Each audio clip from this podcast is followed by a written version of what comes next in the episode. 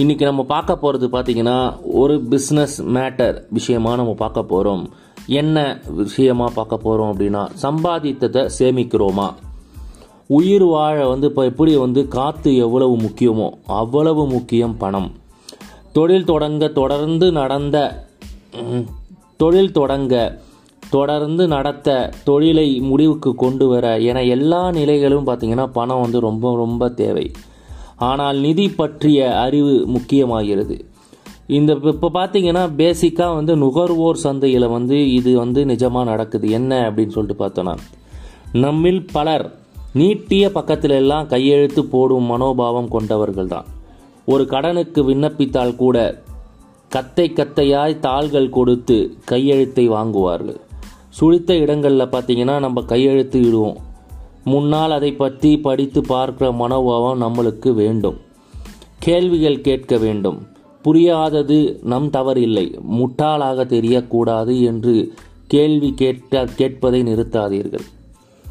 கேள்வி கேட்பது பார்த்தீங்கன்னா முட்டாள்தனம் அல்ல.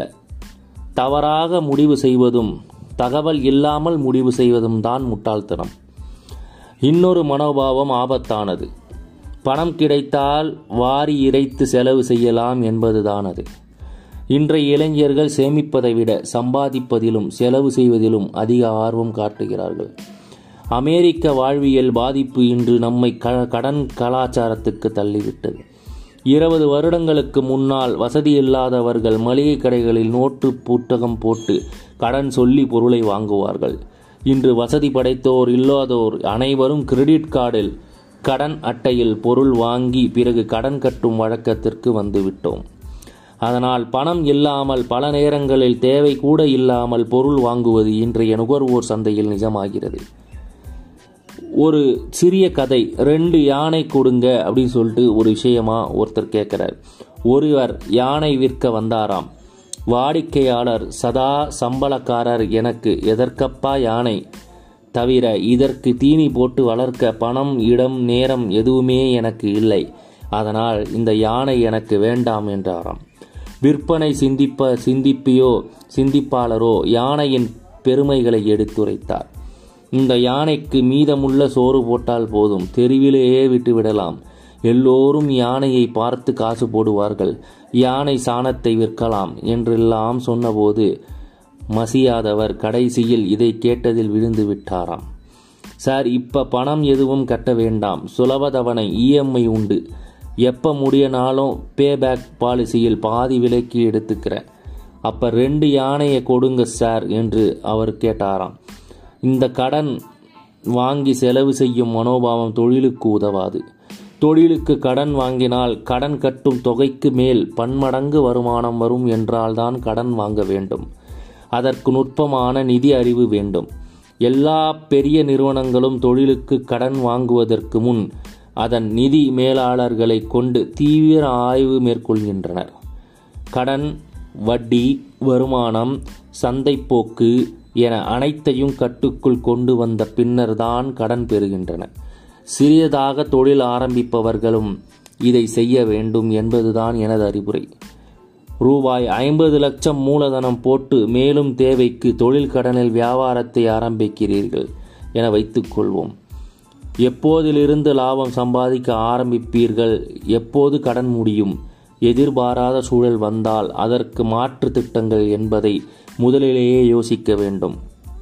தவறினால் இங்கு பலருக்கு இருக்கும் ரெட்டி ரெட்டிடேஷன் வியாதி வந்துவிடும்.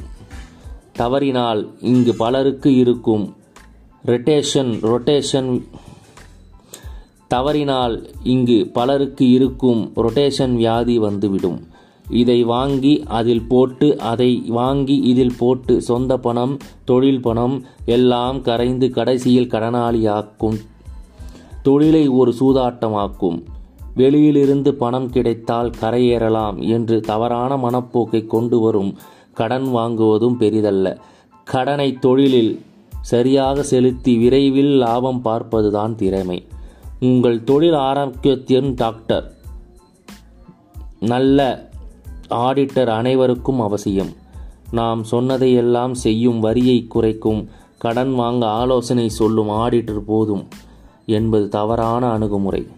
உங்கள் தொழிலுக்கு பணம் மூச்சு காற்று என்றால் அதை சீராக இயற்கைகிறீர்களே என்று உங்கள் தொழில் ஆரோக்கியத்தின் டாக்டர். ஒரு நல்ல ஆடிட்டர் அனைவருக்கும் அவசியம். நாம் சொன்னதைச் செய்யும் வரியை குறைக்கும் கடன் வாங்க ஆலோசனை சொல்லும் ஆடிட்டர் போதும் என்பது தவறான அணுகுமுறை. உங்கள் தொழிலுக்கு பணம் மூச்சுக்காற்று என்றால் அதை சீராக இயற்கிறீர்களா என்று ஆய்வு மேற்கொள்ளும் அளவுக்கு உங்கள் ஆடிட்டர் செயலாற்ற வேண்டும். உங்கள் தொழில் ஆரோக்கியத்தின் டாக்டர் உங்கள் ஆடிட்டர் தொழிலின் ஆதார நிதி என்றால் அந்த நிதியை நிர்வாகம் செய்ய தெரிந்து கொள்வது ஒவ்வொரு தொழில் முனைவோரின் அத்தியாவசிய தேவை. நிதி அறிவு இல்லாமல் யாரும் ஜெயித்ததில்லை. அப்படியே ஜெயித்தாலும் நிலைத்ததில்லை என்று கூறி விடைபெறுகிறேன். நன்றி வணக்கம். அடுத்த உங்களுக்கு பிஸ்னஸ் சீக்கிரட்டோடு நான் உங்களை சந்திக்கிறேன். அதுவரை உங்களிடம் விடைபெறுவது உங்கள் எஸ்ஓபி வாங்க பார்க்கலாம்.